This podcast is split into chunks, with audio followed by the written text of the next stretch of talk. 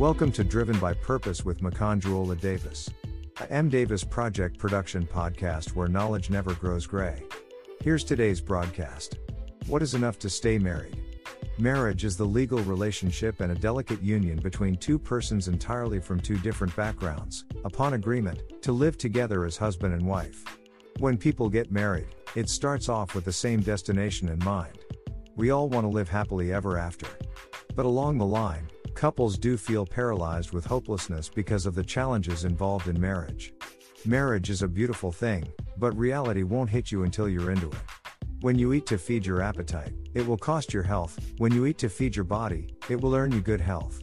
The problem about people going into marriage is that people are consumed about how they want their wedding to be, spending millions to reach its fullness. These are fortunes people don't spend on developing themselves to be who they really want to be in the marriage. Allow me to share with you some of the couples who spent liberally and astronomically on their weddings, which eventually ended up in divorce. I will start from the lowest to the highest. 15. Mariah Carey and Tommy Mottola. $500,000. Married 1993 and divorced 1997. 14. Tori Spelling and Charlie Sheen. $1 million. Married 2004 and divorced 2006. 13. Brad Pitt and Jennifer Aniston, $1 million.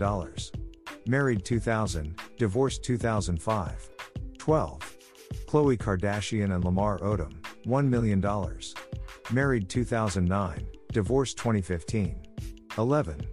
Madonna and Guy Ritchie, $1.5 million. Married 2000, divorced 2008. 10. Tiger Woods and Aileen Nordegren, $1.5 million. Married 2004, divorced 2010. 9. Eddie Murphy and Nicole Mitchell, $1.5 million. Married 1993, divorced 2006. 8. Elizabeth Taylor and Larry Fertensky, $1.5 million. Married 1991, divorced 1996. 7. Christina Aguilera and Jordan Bratman, $2 million. Married 2005, divorced 2011. 6. Tom Cruise and Katie Holmes, $3 million. Married 2006, divorced 2012. 5. Elizabeth Hurley and Arun Niyar, $2.5 million. Married 2007, divorced 2011. 4. Paul McCartney and Heather Mills, $3 million.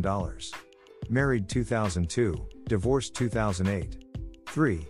Liza Minnelli and David Gest, $3.5 million. Married 2002, divorced 2007. 2. Kim Kardashian and Chris Humphreys, $10 million. Married 2011, divorced 2013. 1.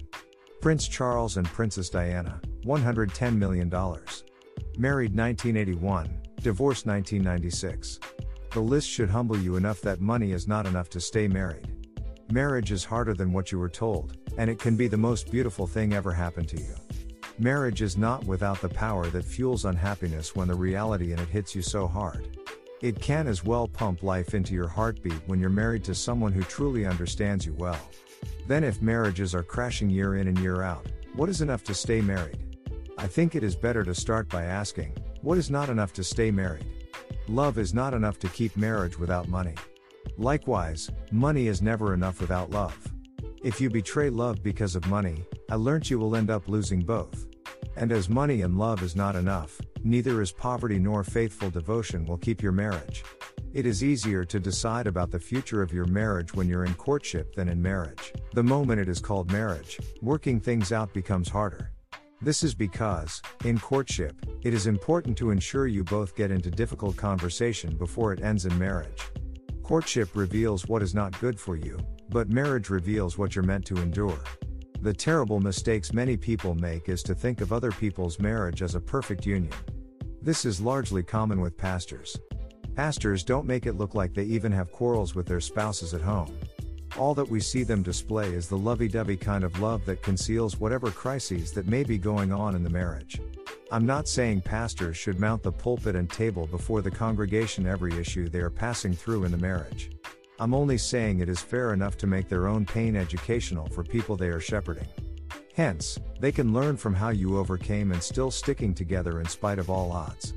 One of my friends shared with me a few years ago when he visited his pastor about the challenges he had been facing with his wife in the marriage. Unfortunately, he was dismayed with what he saw on getting there. There was a serious misunderstanding between the pastor and the wife, and the anger was so intense that the pastor hit his wife with the devotional book he was reading out of rage in the presence of my friend. He outrightly lost it. Pastors are human. And don't get it twisted, they do face storms too. In marriage, you need to look beyond love because you must ask, is this the person who is going to make sense at all different phases of this journey? Many married couples ended up together as husband and wife based on their feelings for each other. Unfortunately, feelings will never be reliable because feelings change significantly and can unexpectedly drop dead. No marriage fails overnight, it would have been in the build-up since courtship. This reminds me of a lady who was pregnant before she married. The mother was an elder in the church, and she had to do everything possible to rush the wedding. She had to find a girdle to compress the pregnancy to make her pregnancy look flat because it was a church wedding. If your spouse could go that far to fool God and her pastor, who are you not to be ridiculed with lies in the marriage? Marriage cracks daily before it crashes into ruins, not overnight. It starts over time by letting resentment build between you and your spouse over issues that are not managed or resolved well. There are people who will do everything well to prepare for their marriage shortcomings. Most often, the part that crashes marriage is the part we do not prepare for. In-laws can be difficult to manage, and if they are given enough power, they can help you destroy your marriage. There are in-laws who are more lethal than Marburg virus and as ruthless as bubonic plague. It's better off to conjoin with a difficult spouse than to yoke into coexistence with direful in-laws. Who your spouse will be more loyal to will matter at the end. There's no one particular thing that can keep you in your marriage. I mean, there's no formula to apply that will automatically make your marriage work. Marriage works through thick and thin. The most difficult part of marriage is that it takes two to make it work. You will never make your marriage work on your own.